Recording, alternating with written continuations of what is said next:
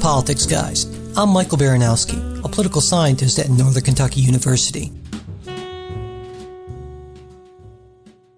You know, before we get started with today's show, I wanted to mention that this is the first episode of the now nonprofit Politics Guys podcast. So, uh, Jay, there's not going to be any more of that uh, hold that thought for just a second so we can talk about you know men's grooming products or something We're like not that. showing for the man anymore. no no we are not um and you know we really want to thank everyone but I, who- but I, I have to say I, I really do like the Dollar Shave Club. yeah, th- seriously. absolutely without a doubt no, yes. but but anyway we, we do want to thank everyone who who made it possible for us to get to where we are today and you know i think we're we're, we're fairly excited about what's in store and we really hope you'll keep on you know listening commenting and and supporting us as we sort of leave the advertisers behind and you know kind of put it all in your hands. So thank you very much. All right. You know we were going to start the show with a look at the budget deal and, and we'll still talk about that but before we do that i thought we'd briefly discuss something that happened well after we decided on our stories for the week which we do midday friday usually. Uh, late on friday it was announced that president trump would not be releasing the democratic response to the new to the Nunes memo alleging FBI, well, misconduct, or at the very least, I guess you could say, extreme sloppiness related to a FISA warrant application that was obtained in connection with the Russia investigation. Now, the administration cited security concerns that were raised both by Deputy Attorney General Rosenstein and FBI Director Wray. Now, many Democrats, of course, were quick to point out that the administration seemed entirely comfortable ignoring these concerns raised by the FBI and, and Department of Justice when they decided to release the Republican Nunes memo. Though, to be fair, the president did direct the Justice Department to work with Congress so that the Democratic response could be made public. And so eh, I'm sort of withholding judgment here. I want to see what happens and if this memo comes out within the next few days, in which case maybe that, you know, that seems possibly reasonable to me, especially since I think there's a distinction to be made here that my understanding is that when it came to the, the Republican memo, the, concern that the FBI and the DOJ raised were about incomplete and misleading information, which seemed to me to be a pretty good concern. But here it seems much more like a uh, like a security concern with actually the, the information that's being released, and I think that might be an important distinction. So I'm, like I said, I'm sort of withholding my my judgment on this. Jay, any thoughts? Yeah, no, I well, I think uh, not to just pat myself on the back, uh, but I think I sort of predicted this last week. Uh, if I am Adam Schiff uh, and I am preparing the Democrat response memo, uh, and I am I am playing sort of a Machiavellian game, which is what these folks do. I would load that memo up with every bit of secret, top secret intelligence I possibly can, um, uh, in order to sort of force this result so that the president could not okay it. Uh, I think it will will be released eventually, but it'll go back and get scrubbed. Uh, and, I think, as we we both said, the um, the Republican memo, there wasn't anything in there that that would seem to compromise any sort of uh, methods or sources or, or any of that sort of uh, intelligence information. Uh, as always, when we're talking about these kind of intelligence stories and stuff, because we don't know what we don't know. Um, so you know, this this my my sense is, um, you know, with with classified stuff, I just I'll just spin this out there. I mean, it's it's one thing to say, um, you know, Kim Jong Un had cornflakes for breakfast this morning uh, and you say, okay, that's top secret, that's classified, and, and some people say, well, why? What does it matter? Um, if you think for just three seconds, it matters because you know someone who had, you know, so it's sort of like that. I mean, sometimes there's information which in itself is innocuous, uh, but can point to to a source or a method, something like that, that is not, uh, and that's why you have to scrub it. So yeah, and, and I, you know, I in the name not just of consist well and partly in the name of consistency you know when when it came to uh, the the republican memo i thought that the opinions of the fbi and the department of justice should be very seriously considered in this i mean and so i'm you know i feel like i'm being consistent in Right. this So a couple things i want to and again, their their opinion wasn't don't release; it was supplement. So yeah, the, the couple things I want to mention, and and you know, uh, before we move on to our next story is, is uh, number one, the Republican memo, the, the Intelligence Committee voted on a party line vote to release that. Whereas the Democratic response, actually, that was a unanimous vote on the committee to release that. I think that's important to, to point out. But, but secondly, I really feel like, and I say this a lot, the Trump administration mishandled this whole thing. Um, I, I really? would, yeah, the, the hell you say? I would think in a more, I know, in a more competent administration, I, what would have happened would have been the president would have sent his people to the committee and said, listen, it would make a lot more sense and it would look a whole lot better if these two memos were released together and we had all this worked out. So let's get the FBI, the Department of Justice, someone from the White House, and you know uh, the committee together, and let's coordinate stuff so everything can come out at the same time, and this doesn't become this looks like this you know horribly partisan circus sort of thing. That that to me would have been the competent way to handle this. But obviously, that you know wasn't the way that this well, was handled. It's it's it's my uh, uh, perennial lament here. I think that Republicans are terrible, uh, or tend to be terrible, uh, at this inside baseball part of the game, um, for for a whole lot of different reasons. Um, and you said that and, before, and I know I, I disagree with you. It kind of sounds like, well, if only Republicans were sneaky like Democrats, yeah. gotten better. Um, well, look, I mean, if if we, we don't talk about sort of again the sneakiness and Machiavellian sort of tactics, that I mean, then I, I think we're not being we're not being honest. We're not being real. Yeah, but. I just I just disagree that uh, Democrats are somehow sneakier and more Machiavellian. I think that's uh, I think there's pretty there's parity. See, I think you're totally wrong about that. But anyway, I understand your side of compliment. You having you having marinated in the right wing media where you would think that. But anyway, um, you know, there was uh, obviously there was a lot of discussion about uh, the memo, and of course we talked about this in our last episode. And there was one listener in particular who responded with a one of the most in-depth comments I think we've ever seen on the comment section. I, I, can't I can't read the whole thing. It would take it would take a while, but I really feel like excerpts of it uh, that I can kind of fairly characterize the comment, and it very much relates to what we've just been talking about. And so I just wanted to without re- without revealing uh, sources or yeah. methods. Yeah, exactly. Well, we can't say it's it's it, it's Brian, uh, and so you can you can actually read the entire comment on if you go to you know the the website and look for episode one thirty five. But but I but I think it's important to bring this up. So anyway, uh, here we go.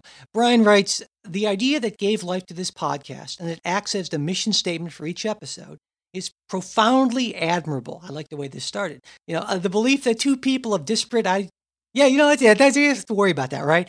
But anyway, uh, he goes on to say that this promise is what frequently makes it so frustrating as a listener when the show fails in this stated goal. Um, he said, This will be interpreted perhaps as bias, but I honestly believe that Mike strives to uphold his end of the debate, as evidenced by how often I'm surprised by his perspective, but all too frequently, Jay disingenuously does not, prove by how predictable I now find his opinions on most every issue. Why? And then again. No, right. no, no, it's not. Just, I don't throw this in because I want to attack attack Jay here. But moving on, he says, hearing him get incensed about the contents of the Nunes memo, for example, hearing him repeatedly try to bait Mike into admitting some sense of shock and outrage at the supposedly suspect actions of the FBI reads as ludicrously hypocritical for someone who, every time details of potential collusion between the Trump campaign and Russia come out, has argued that it is wrong-headed and improper to talk about the investigation while it is still in motion. So he goes on kind of along those lines. But but Jay, I, I wanted to get your thoughts on that. You know, basically, essentially saying that that you and I think you know Republicans, a lot a lot of folks on the left are saying this as well, that Republicans are being sort of oftentimes intellectually dishonest or inconsistent in this. And in the case of you, obviously, he's saying that well, how can you say let the investigation play out when it's a Trump Russia thing. But if it's the Nunes memo and accusations of misconduct against the FBI, you're much more ready to reach a conclusion before the investigation uh, ends. At least that's what I took it to be. So I wanted to get your, you know, your uh, response to that. Well, I, I think, and, and, we can address this because because you and I have talked about this uh, sort of off the air, just in how we want to handle some of these stories. Is that we don't want to be reporting on uh, the rumor or the innuendo or here's a story from an unnamed source that says X, Y, Z. but we will res- report and re- respond on stories when something actually happens. For example, a witness appears before a committee and gives testimony. Or in this case, a memo comes out and says, here are uh, findings, whether they're preliminary findings or not. Um, so, I mean, my my sense is that look, I I haven't seen and we haven't seen any findings uh, thus far to support uh, a, collusion claim. I mean, there's been discussions, there's been the innuendos, there's been uh, there's been the uh, convictions uh, for things that are other than collusions. I mean, for, for not convictions, uh, indictments for money laundering. one, I guess, taken a plea. Um, but we haven't we haven't seen those those findings of here is is the collusion. Um, so that's that's why I haven't. I've said let's withhold judgment on that till we see something. Uh, perhaps we'll see something like that in this this Democrat memo. I don't think we will because this is focused more on the the, the FISA process. But but maybe there's there's some other piece of evidence in there uh, that would indicate uh, that that there's some sort of you know collusion. And again, we've had folks like Adam Schiff who have been out there saying uh, there's a there's a strong case, there's a strong case. Um, but but we haven't actually seen those facts yet. Uh, and and again, by by collusion, it's you know let's let's define what we're talking about. We're talking about uh, Trump or the Trump campaign working with agents of a foreign government uh, to help him secure the presidency uh, eh, through some sort of illegal manner. Um, uh, and and I haven't you know it, that's so to me that's that's why we haven't discussed that. And and again, we held off on discussing the FBI and the FISA case uh, until the memo was was issued and there was an actual sort of anchor uh, to to hold on to here.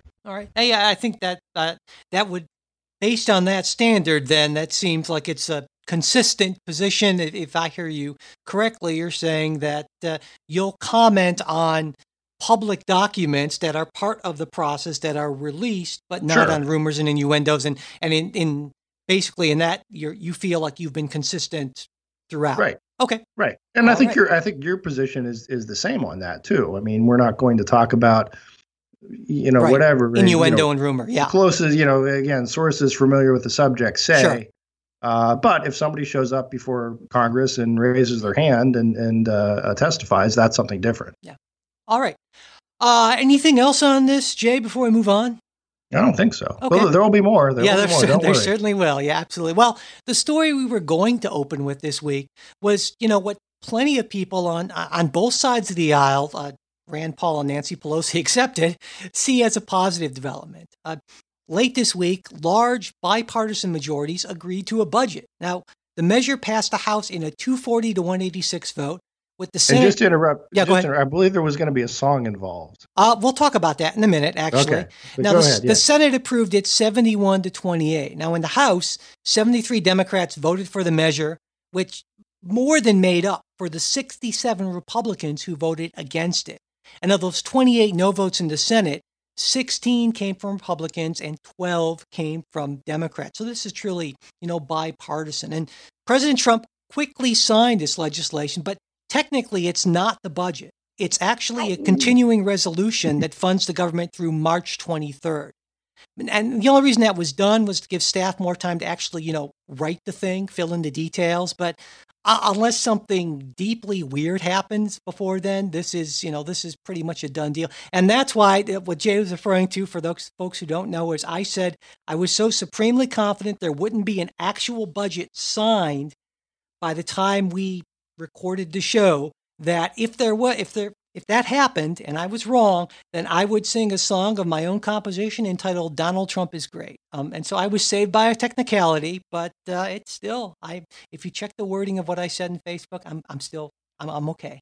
Anyway, um, uh, you know, I mean, I think it's sort of a mixed blessing of, of the one of you having to ad- admit uh, you were incorrect and and sort of also us being saved by by your singing yeah. this song. But, I don't know. I, it might be really good. Well, it probably comes out of wash. Yeah, so. probably. Anyway, so what this budget does is number one, it it busts the caps on both defense and non-defense spending that Congress put in place back in 2011 and it adds around oh half a trillion dollars in spending over the next couple of years which is what led to those really strong objections from the House Freedom Caucus, as well as a number of Republican senators, particularly Kentucky's Rand Paul, who managed to slow things down enough both to, you know, really annoy his colleagues and to actually cause a five hour government shutdown. Um, now, now, on the House side, Minority Leader Nancy Pelosi staged an eight hour, well, not exactly a filibuster, but you can't call it a filibuster yeah, if it's in the House. Really, exactly. So she just used her prerogative as Democratic leader to hold the floor, essentially. Uh, and she came out against the bill because it didn't include any action on Dreamers, which is a key issue for many in the Democratic base, of course. But in the end, well, she wasn't able to convince enough of her colleagues to withhold their votes. And now I should also point out this budget takes another contentious issue off the table until 2019, and that's the annual vote to raise the debt ceiling, which, you know, in the past few years, the Freedom Caucus in particular has attempted to use as leverage to get spending cuts. Right. So I think that pretty much hits the summary. Jay, what do you think about this deal?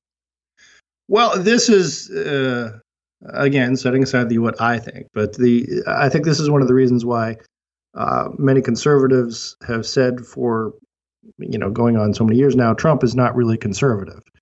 Uh, this is a lot of money that's being thrown out there. Um, I you know look, I, I, see this as a see there I go again. It's sort of a mixed mixed bag though. Um, uh, the good news is yes, there was some bipartisan progress. Bad news is it's a lot of spending. Um, but uh, Republicans live to fight another day. I think if you're looking if so if you're looking at the policy thing of this. Uh, I'd say not not so great, just because we're we're busting spending caps. We're spending more money than we have. Uh, Republicans are, in some some respects, betraying the the idea of being the uh, the party of uh, frugality. Um, uh, but uh, from a from a political standpoint, tactical standpoint, I think it's a Republican win. in that, you know, the whole Nancy Pelosi episode sort of sort of came came for naught uh, and sowed some dissension in her caucus, uh, and and you know making this a, a, more difficult vote than it had to be uh, for some Democrats.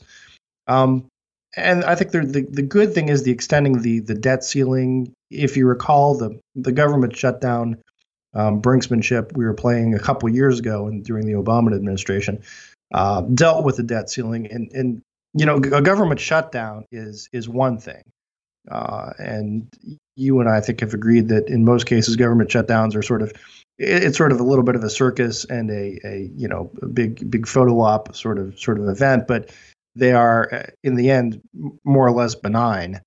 Um, missing a, a, a, debt payment uh, on the debt or, or, or, missing the debt ceiling that is is not. Um, so I you know I think look the the markets uh, most everyone should be happy that that debt ceiling uh, piece has been moved down the road. Uh, I, I, get I get where conservative Republicans come from, in that that was a key piece of leverage because it was sort of, you know, almost a, a nuclear brinksmanship type type move. Um, but um, you know, so Pelosi ended up with with really nothing. Um, I disagree. And, uh, okay. I disagree because I think she knew it was going to pass. I, I, don't think she thought that she'd get the votes, but what she did is she, you know, she played to her base, uh, a very vocal uh, part of her base, and I think that that was important for her to do for symbolic reasons. Now, so I, I think she got something from that. You know, and sometimes in politics you do things that you know sure. aren't going anywhere. Just so I think she got that. Um, but you know, also I think I disagree. No, with, I, would I would agree that makes sense. The playing the base and maybe defends some members from a primary. Yeah. Yeah. You know, and I also agree. Well, Rand Paul's a, a funny guy. I, you know, I, uh, I disagree with him vehemently on some things, but I gotta say, I admire his. I, he feels to me like a truly principled guy who sometimes I think is just absolutely wacko. But you yeah. know, um, you know, and there was something that uh, my favorite, one of my favorite, perhaps my favorite conservative writer is Jonah Goldberg, who writes in National Review. I, he, he's funny, uh, he's perceptive, he's wrong a lot, but he's he's so worth reading. And what he wrote about this, I think, is worth uh, is worth uh, retelling, at least in part. He said, uh, regardless of Paul's political calculations, his arguments were entirely right. If you passionately insisted that runaway deficit spending was an abomination under Barack Obama, there really is no way you can defend the same thing under Donald Trump. And he went on to write Not only does this budget blow up any pretense of ideological consistency, there isn't even a coherent economic theory behind it. Borrowing and spending more when the economy is doing well violates not only Keynesianism, but traditional conservatism. And I think Jonah Goldberg is exactly right on this. Amen. Yeah. Well, I'm, no, I, I'd, uh, I'm, I'm a big fan of Jonah Goldberg, and he, I'd say he usually gets it right.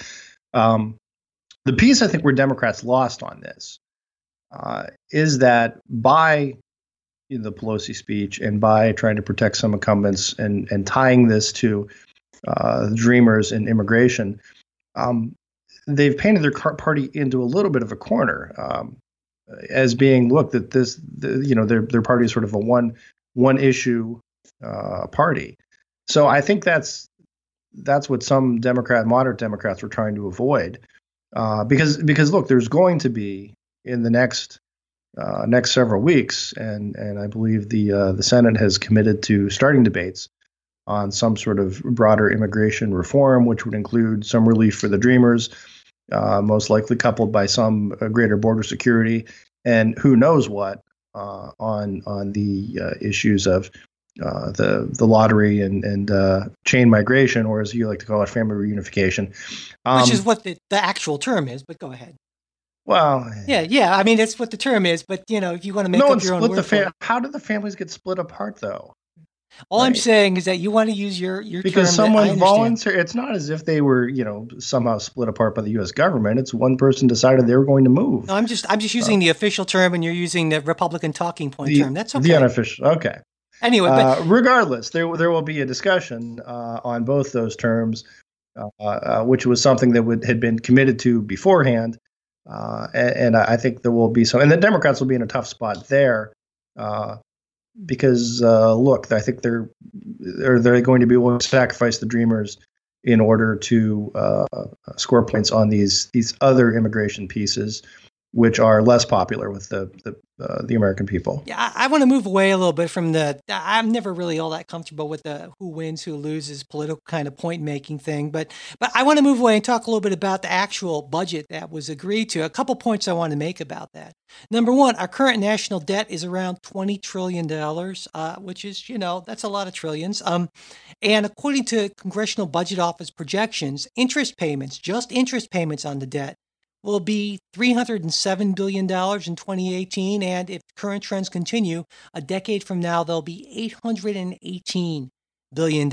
And the debt as a percentage of our GDP is currently right around 106%. Now, you know, and, and a lot of Republicans uh, we're, we're really pushing to more money for the military, right? That was a big thing. Sure. That, and if you take a look military world military spending. The United States spends 36% of all world military spending. Uh, in 2016, they spent uh, we spent 611 billion dollars. Number two, an incredibly distant number two was China at 215 billion, and an incredibly distant number three was Russia at 69.2 billion. And my point about this for a Although long time. Although I'm a little time, curious how how we know all those numbers. Well, you know, I fine because I'm numbers. You know, I, you know I, let's say this, Jay. Maybe you can agree to this, maybe not. I don't know, but it is essentially incontrovertible that the United States States spends far, far more on the military than any other country.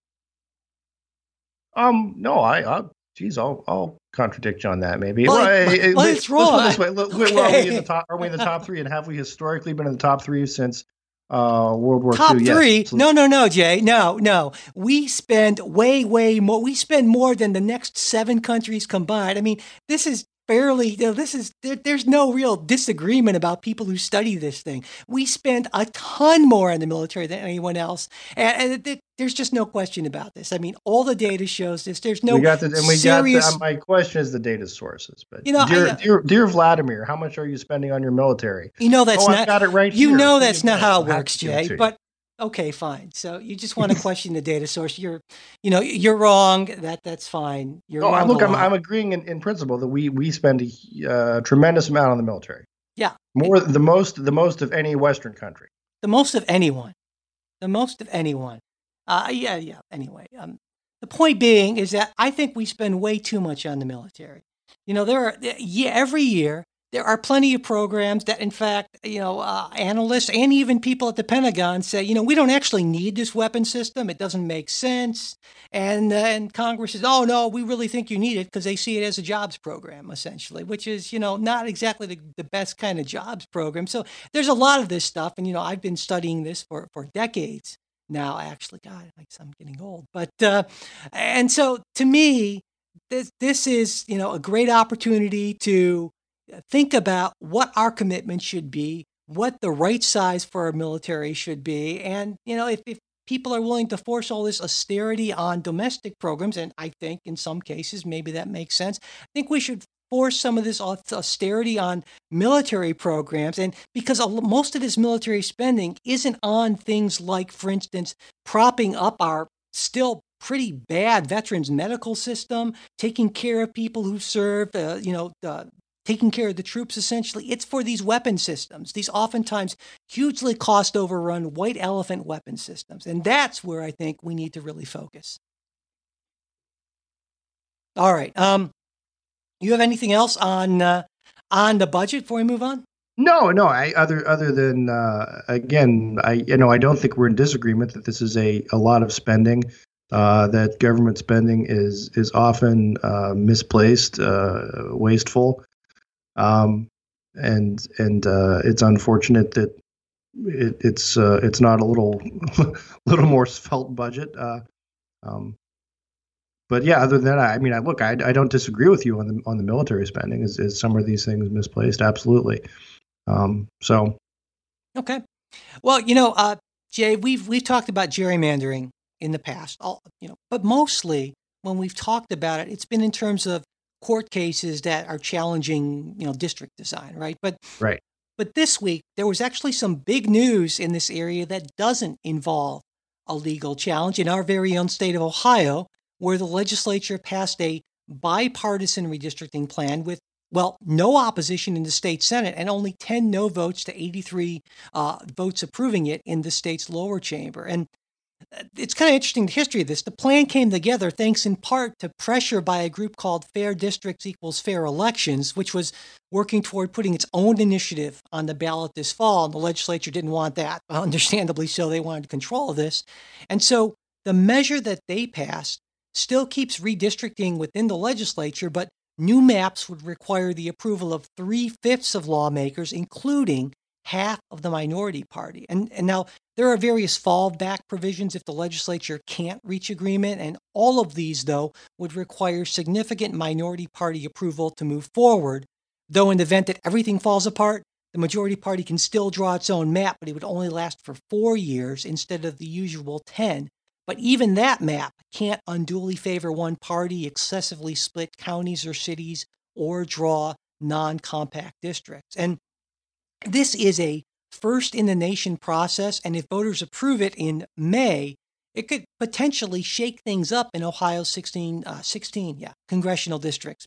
Now, according to the uh, efficiency gap criteria, which measures votes that are uh, wasted due to gerrymandering, Ohio has a gap that results in between two to three extra Republican seats. And Currently, 12 of Ohio's 16 House districts are held by Republicans.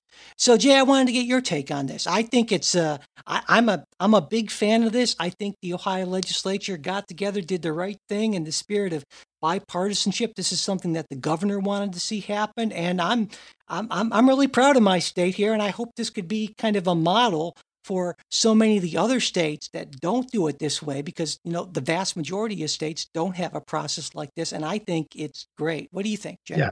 Uh, as am i uh, proud of my state. And actually i, I think uh, mike i'm going to be working to try to get some of the principals of the the, the, the folks who were in these discussions uh, to come on the show for an interview oh that'd be um, great. in the coming weeks. Um, and also look i think there's there's a really great and i'll, I'll reference this in the one i'm reading um, analysis of, of how this breaks down. And it goes to this is a, a districting and redistricting is a really tricky process. I, I don't think um, uh, a lot of people appreciate all of the intricacies that go into it because it isn't simply uh, okay we want this republican uh, we want more republican seats than democrat seats. Okay that's a part of it. Um, there are wheels within wheels within wheels uh, as when these discussions go on. Uh, there are factors that that uh, you know when you talk about making the districts compact uh, and contiguous, uh, reckoning that with also uh, some of the federal overlay about majority minority districts that make things difficult. and and there is there are personalities involved. Uh, so it's it's a incredibly intricate process, and uh, there's a really great article that uh, we'll post from from someone who's a veteran Ohio political observer.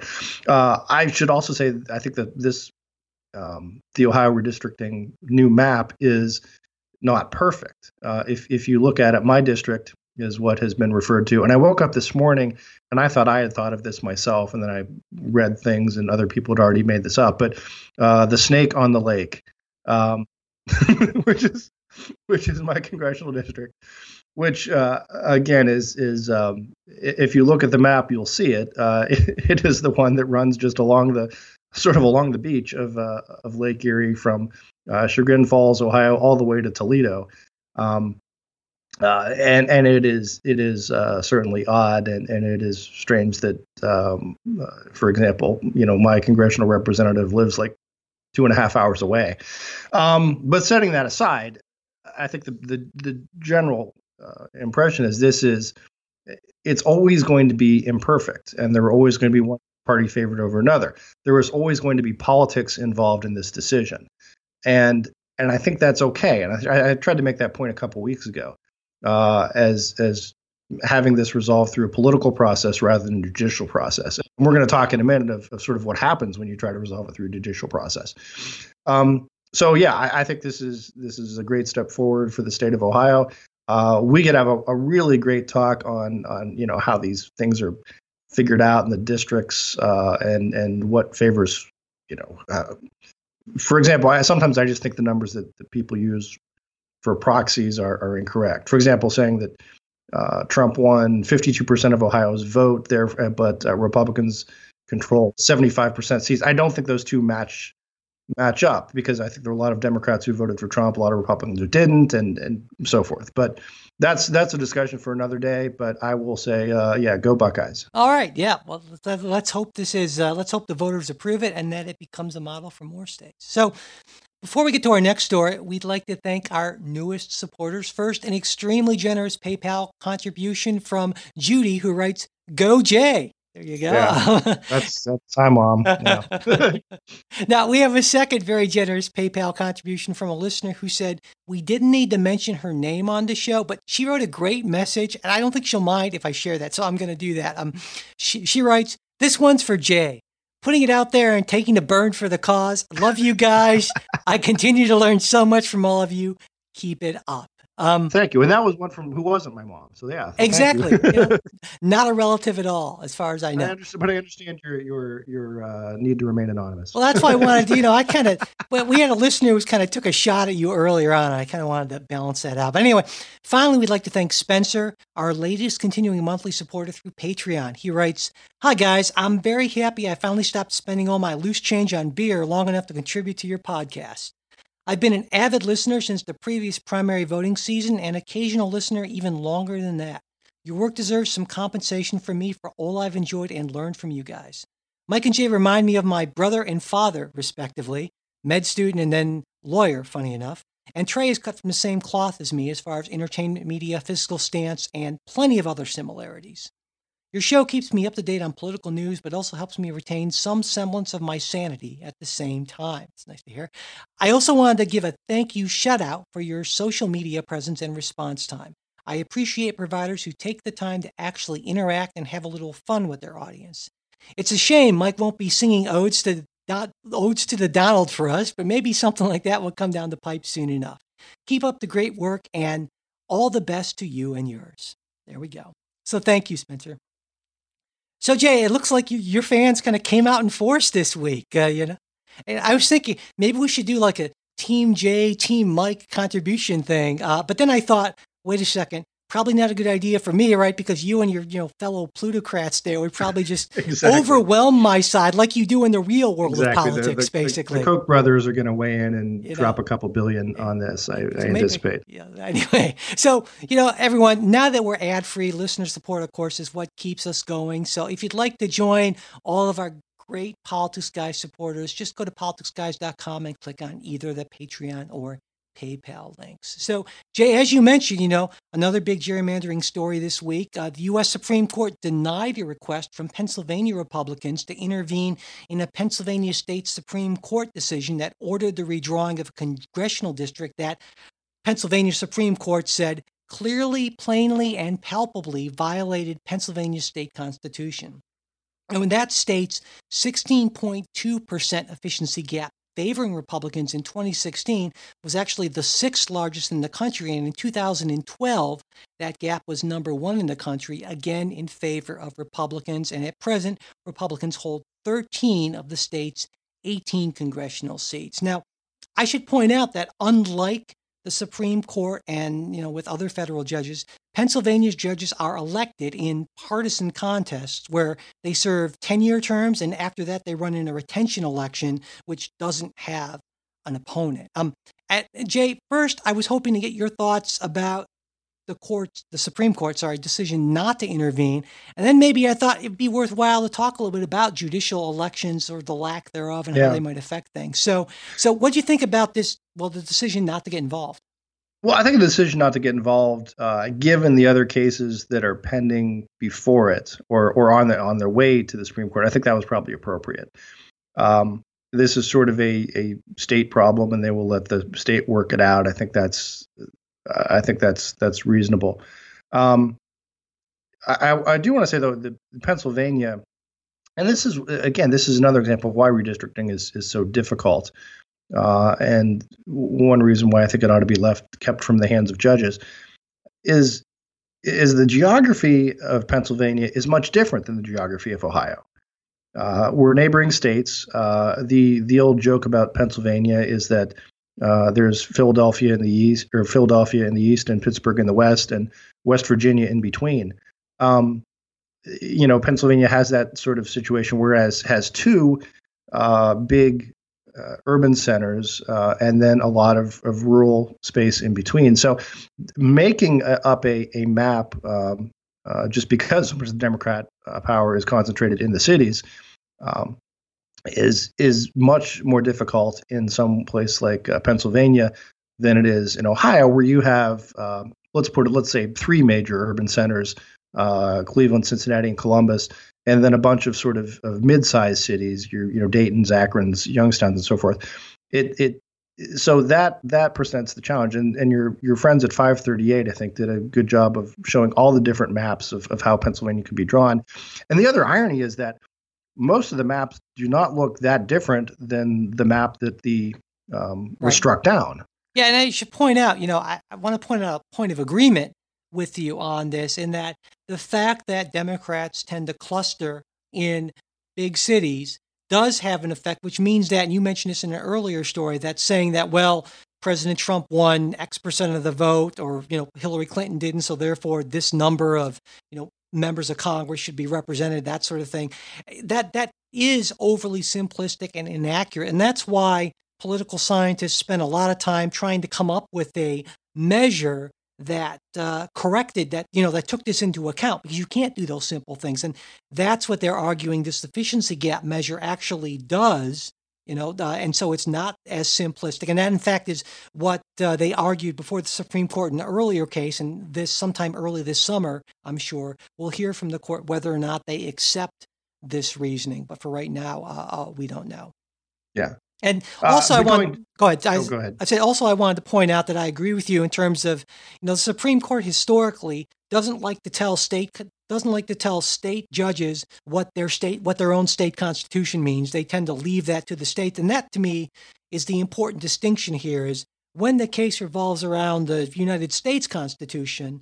Well, that's one thing, but this case, you know, revolved entirely around Pennsylvania Supreme Court's interpretation of their own state's constitution. And I think rightly then the Supreme Court shouldn't get involved. And I would say the same thing whether it was a Republican or a Democrat bringing that case. Yeah, three cheers for federalism there. You know, yes. Absolutely.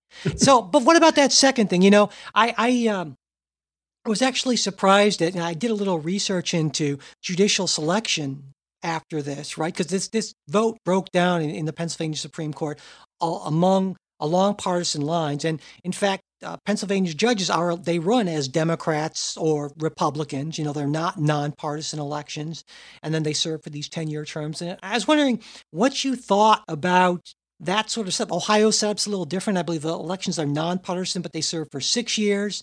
Right. So, uh, how much of that do you you've had a lot more direct interaction with the state judicial system than I have. So, how much do you think that weighs in how these decisions are made?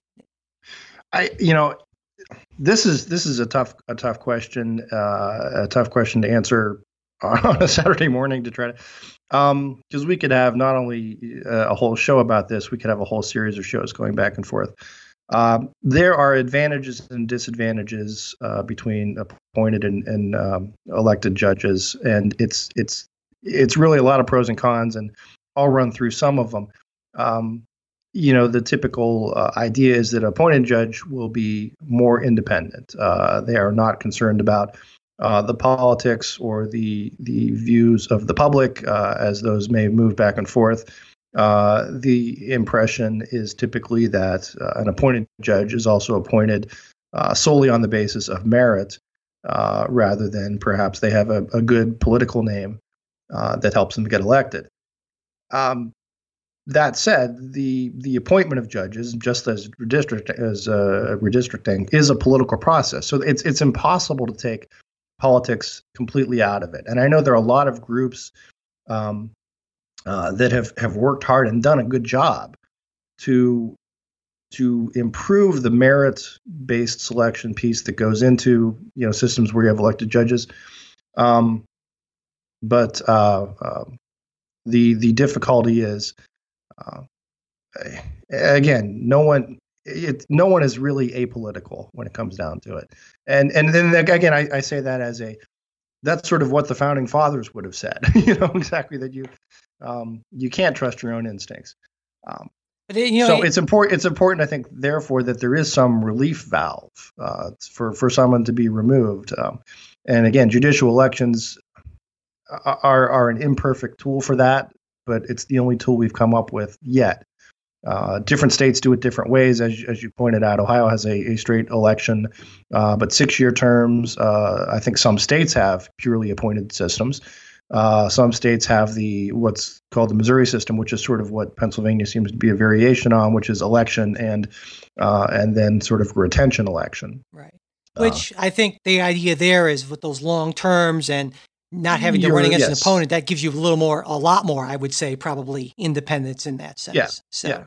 but yeah, it really is a, a fascinating topic. I'm sure you know, of course, you're you know jay that some people have suggested maybe there should be some sort of at least term limits for the supreme court. 20 years is often thrown out there. And i think you're right. It would really be sort of fascinating to do a special show on uh, you know an entire episode on judicial selection and how that affects things. And i, I actually know a couple of people who specialize in research on that. So maybe we should make that happen. Yeah. And, and the other you know uh, again i having uh, someone who works with a lot of state judges and and federal judges, um, look, there are, there are some absolutely fantastic uh, elected judges. Um, so to I don't want to to sort of denigrate that you know if the the implication is well if you're elected you're a political hack I don't think that's the case at all. Um, uh, and and again some appointed judges are better than others.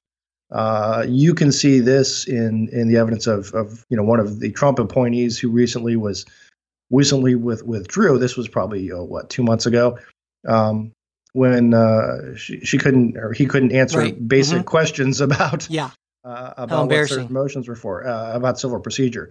Um, so this this is one of these things where there's there's no easy answer. Uh, but but I am sticking with my answer that because um, there's no easy answer to redistricting, and there's no easy answer to this judicial uh, appointment or election question. Uh, redistricting ought to be kept as a political process and not as as part of a judicial process. And I hope the Supreme Court says that later on. But. All right. Well, uh, it is time for what we're reading, uh, where we, you know, take a step back and sort of talk about maybe some longer, more in depth, thoughtful things that we're reading, or in, sometimes in my case, listening to podcasts or, or watching. So, my uh, a couple things. I have actually some books this week to recommend. One is called Naked Money by a guy named Charles Wheelan. Um, I used this book in my economic policy class. I just we just finished kind of covering it. And it's really it's you might think that you know uh, economic policy and sort of a book about money sounds kind of dull, but it's he is a one of the most engaging writers and he in this book he does all kinds of things like explains why the gold standard is a horrible idea which in fact actually convinced a number of my students who were formerly like, you know, uh, Ron Paulish sort of, we need to be on a gold standard type people. Um, it talks about our trade relationship with China, how exchange rates and currency manipulation works, what central banks do, all kinds of other stuff. And it's really easy to understand. He does he does a better job than pretty much anyone I've ever seen to make economic policy understandable and and yes believe it or not actually really interesting a ton of great examples. So i would highly recommend this to folks. It is i think a, a really great fun book if you're interested at all in economic policy. Okay. And jay what do you have this week? Mine mine too are maybe a little bit more on the micro level um, but going to this redistricting question uh, I would say two two things. Uh, one, there was a piece by uh, a guy named Tom Suddes in the Cleveland Plain Dealer, and uh, Tom is is uh, he's actually a friend, uh, someone I've I've known and worked with. he is he is certainly not of the same political cloth as as I am, but he is probably one of the most insightful political analysts I've ever met. He gets it. He gets what's going on. Um, and he has a great piece on uh, how the Ohio district uh, redistricting um, uh, bill came about, and, and again so shows some of the wheels within wheels within wheels that that, that operate in, in this kind of policymaking. And then as sort of a companion piece to that. Uh, I would uh, recommend there was a, a, piece in a, a publication called uh, pennlive.com, which I'm usually not familiar with, but I just found this in in prepping for the show and looking up details on the, the Pennsylvania situation, uh, they've got a great, very lengthy uh, discussion about the, the Pennsylvania redistricting and the issues and the problems. And again, it's a it's a it's a great compare and contrast. Uh, brings out some of these you know geographic demographic issues in Pennsylvania that make it a little tougher than Ohio, and also the, the Supreme Court thing, and also that walks through sort of the various 538 uh, iterations of here's how maps could look um, and and what uh, what works better and what doesn't. But but it's it's a great it's a great sort of deep dive again, we usually try to go with the big big picture overview on the what we're reading, but is this this is more the deep dive on uh, uh, redistricting. So cool, sounds great. And of course, all of this will be in the show notes. I sh- should also mention in uh, since uh, our final kind of uh, Nunes sort of memo thing, my my blog this week is I called it Malice, Incompetence, and the Trump Russia Saga. Um, it's sort of my take on the whole Trump Russia story and features a, a, cast of thousands, including Howard Baker, Napoleon, Richard Nixon, Bill Clinton, and uh, maybe even a few other people. I threw all kinds of stuff in there. The kitchen sink. And George so, Papadopoulos. There, I don't know. The hapless George I should actually put him yes. in there. Yeah, but if you're interested in reading that, of course, that's always at politicsguys.com slash Mike. So all right, well, there you go. That does it for this week's uh, show, this Saturday show. We hope you liked what you heard. Uh, you know, listener support more important than ever to us now. Now more than ever. Did I say that right? Yes, I think so. anyway, if you'd like to help us out, go to politicsguys.com and click on the Patreon or PayPal links. And if you want to support the show without spending anything, you can share this episode with your friends, followers, pass along our new show posts and tweets on Facebook and Twitter. Also, leaving reviews and ratings on the show on iTunes also helps, and as does subscribing to the show. That kind of gives us our metrics, as you will, uh, if you will, and sort of gets us a sense of our audience size. So and if you want to get in touch with us, well, you know how to do that, right? I bet. Mail at politicsguys.com. And there's our Facebook page, facebook.com slash politicsguys page. We're also on Twitter at politicsguys. The executive producers of the Politics Guys are Michael Baranowski, Jay Carson, Trey Orndorff, and Bruce Johnson. Today's show was produced by Michael Baranowski. We'll be back with a new show on Wednesday. We hope you'll join us. Donald Trump is great. I do not equivocate, he's so insanely great.